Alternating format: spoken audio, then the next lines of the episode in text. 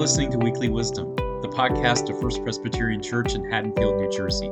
This episode is a sermon preached by Reverend Nikki Passante titled A Question of Identity.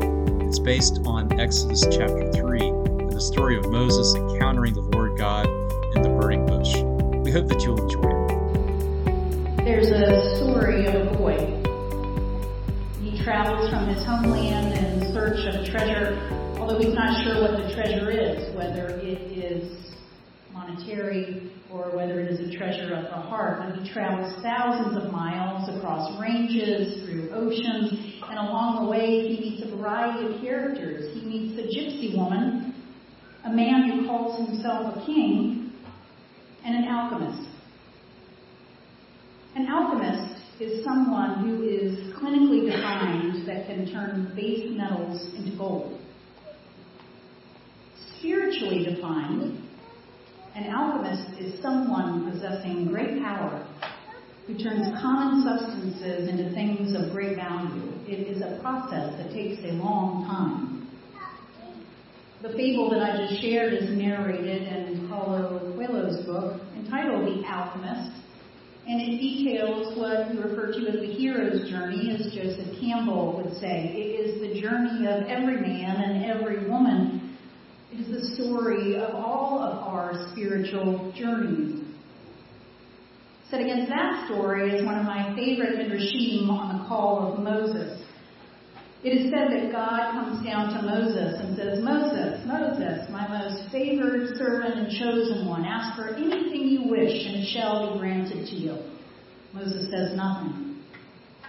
And so God asks again, "Moses, Moses, my most holy and trusted servant, my chosen one, ask for whatever you want, and it shall be granted to you." And Moses still says, "Stay silent." And so finally God comes down again and says, "Moses, my most chosen servant, ask me for whatever you want, and I shall give it." And Moses responds, "Choose someone else." If that offends you, please know that Moses is called to leave Midian under very different circumstances than those prompting Abram to journey from Mesopotamia. God is not promising Moses progeny, land, and tons of blessing. No, God is sending Moses on a reconnaissance mission to retrieve the Hebrews from the clutches of slavery. Moses' call, unlike Abram's, is the seizure of a man that has no faith that we know of. Read chapters 1, 2, and 3. Moses has no faith that we know of, nor a life story that lends to any sort of preparation for the task that has been meted out to him. Moses says, "Here I am," if you listen carefully, quickly turns into, "Who am I?" Born a Hebrew, and ironically a Levite at that, this baby in a basket, named and adopted by Pharaoh's daughter, is raised an Egyptian on an Egyptian soil. Even still, at a young age, he notices the affliction of his people, and in a moment of heat, perhaps rage, kills an Egyptian. Yes, Moses is murdered. Rejected by his own people for being one of the Egyptians, and alienated from Pharaoh's court, Moses loses everything: wealth, power, his authority. Outcast from the Hebrews, not welcome in Egypt, straddling two worlds, Moses vacillates between being one of them and not being one of them, never having a home. The prince of Egypt becomes a Midianite shepherd, failing as a liberator and earning a permanent legacy as a murderer. Even as he flees to Midian and grows a family, he names his firstborn son Gershon, which means "I've been an alien, residing in a foreign land, a man without a home." And then one day, the irredeemable is called to help redeem. I don't know why that shows up in a burning bush. I don't have any fancy theological explanation for that. What I know is that verse 4 is when the Lord saw that Moses had turned around to look, God called to him out of the bush, "Moses, Moses." Here in Exodus, God God is not talked about. He is not theorized about. We see his anger, his fierce holiness. He is in the face of Moses, eyeball to eyeball, face to face. We see his power and his mercy. Nothing is at a distance. God is literally breathing in Moses' face. Moses, however wisely, has questions. Moses' first objection concerns his own identity, who am I? And then his second objection concerns God's identity. Moses asks for God's name, and perhaps what's most incredulous is that he actually tells him, and he says, I am who I am. Now, no doubt, if your church, in other words, you have been going to church every Sunday for your entire life, you have heard exhausting numbers of sermons on this topic of God's name. There are countless interpretations, countless possibilities. Some will treat I am as simply meaning I exist. Others will say God's name is such that the mystery is preserved in the obscurity. Yet another option is that it is God being manifest to us, as in I am with you. True, and a blessed assurance indeed. But if we look at the hard bricks and mortar translation of the Hebrew of the name of God, it is four consonants. Yahweh. Yod, He, Vav, He. Those are the four consonants of God's name, Yahweh. If you say it, Yod, He, Vav, He, what does that sound like? Yod, He, Vav, He. I see Lois's face. She's concerned. It's breathing. Yod, He, Vav, He. It's the sound of breath. We take 22,000 breaths a day. We are powered by breathing. Is the name of God simply in the air we breathe when we are born? We come alive because we take a breath. When we die, is it because we can no longer say the name of God? You know, what's more than this even?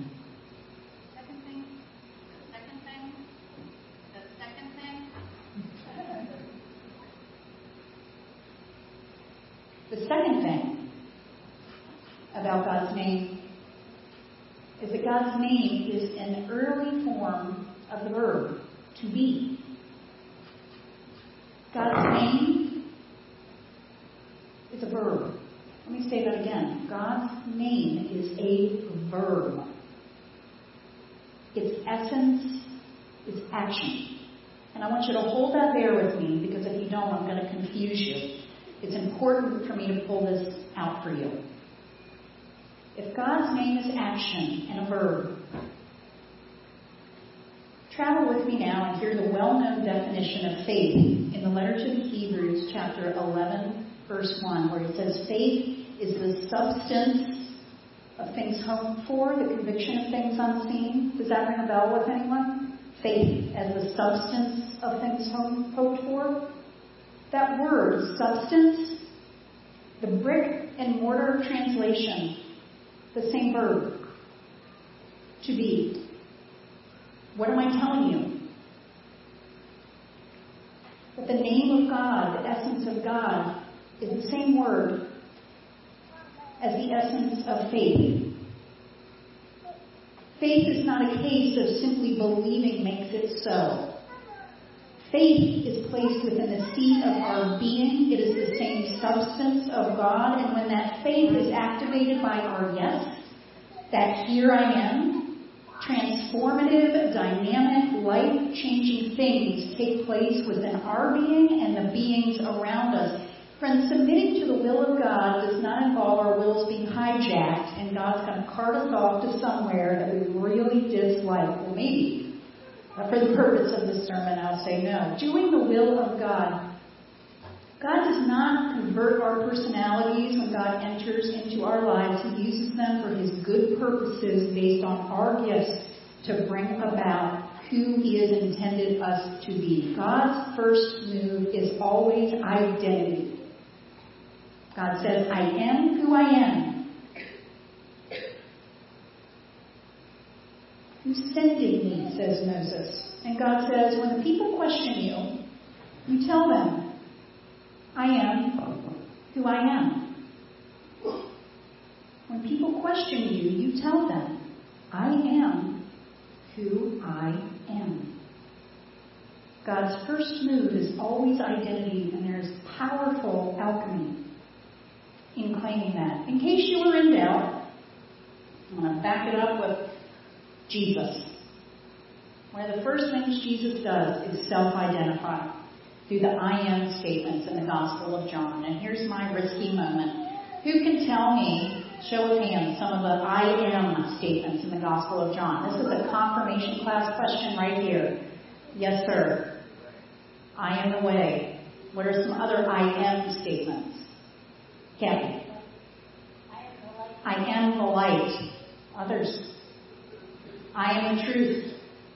I am the light of the world. I am the shepherd. I am the gate. I am the vine, and you are the branches. It's one of the first things Jesus does. He says, this is who I am. Identifying himself as a pathway, a doorway, a guide and protector, organic, life-giving food, providing growth and sustenance. But far more than that, I'm struck by Jesus' self-assured courage and confidence. Deflecting naysayers, presumptions, and projections, Jesus knows exactly who he is, despite all the messages inflicted on him to the contrary. Every single time, Jesus repeatedly says, I am, to the very end. I am the Alpha and Omega. I am the beginning and the end. The name of God is written in the blueprint of our spirit. It is in the air we breathe. It resides in the seat of our soul, waiting merely for our yes to be activated. Take off your shoes, friends. You are on holy ground. How many of you, however, have let other people tell you who you are? How many of you have had false messages inflicted on you by other people telling you who you are? Who in this life has named you? None of these things are the truth about you. One of my best friends on the spiritual journey, she tells a story about growing up in an alcoholic household where her self-confidence was beaten out of her. Her feelings and desires ignored, and was told repeatedly that she was weak and fragile by her parents. Now, this is a woman who bikes 40 miles a day, twice a week. She is the president of an art college locally. She is a She-Ra, princess of power, in my opinion, physically, and a spiritual Goliath. Weak and fragile? I can't imagine. Right? But oh, the hurt we have internalized, right? Living our lives out under the phantom menace of something that doesn't even exist. I was walking out of my house when we were still living in Media. I was great friends with all my neighbors in the surrounding area.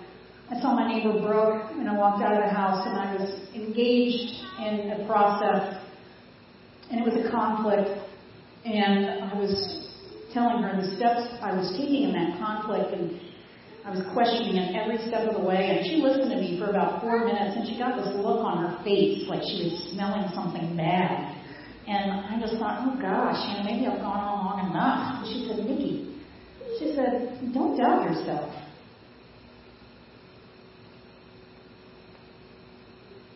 I thought, yeah, that's right. Don't doubt yourself. Both the psalmist and the prophet Jeremiah proclaim the word that says, I knew you before you were knit together in your mother's womb. Another way to say that would be what the good witch says to Dorothy in The Wizard of Oz. You have the power all along, my dear. For too long, folks, we have hidden God's holiness in low self-esteem. Take off your shoes. You are on holy ground wherever you go. God's first move is always identity. Whether Hagar or Abraham or Jacob or Mary or Jesus, there is a specific call on us all. Not only will God bless you in precisely the way you need, God will likewise customize a painful situation to pull out precisely the specific make, brand, and model of a splinter that you have stuck in your soul. That is why the response at all times and at every time is, here I am. Not going to wait until I can present you with a more acceptable version of myself. Not until I have all the skills and the tasks. Not until I'm morally upright according to some other group of people. Here I am. You know, and Moses immediately senses the gap and the discrepancy between his own ability and the enormity of the task. And yet he leaves the flock behind to follow God. Wherever God leads. It's the same reason I went to seminary. I had a phrase in my head, you just can't go wrong if you're following God. The most foundational sentence, let's see if I can remember it, the book's over there. The most foundational sentence relevant to today's sermon comes in the book Speaking the Truth in Love, and it lists 10 basic human rights on the last page. We need to be reminded of those every day. But one of the basic human rights is we have a basic human right to maintain a separate self that is accountable only to God and independent of the influence, expectations, and influence of others. We have a right to have a self that's accountable only to God. And that's the only thing we're accountable. God says, take your shoes off. You're home. It's not in Egypt. It's not with the Hebrews. And it's not even in Midian. And it won't be in Canaan either. It's with me, God says. It's with me. Perhaps the most basic task of the minister is to prevent people from suffering for the wrong reasons, to help clarify the immense inner confusion that happens in our world.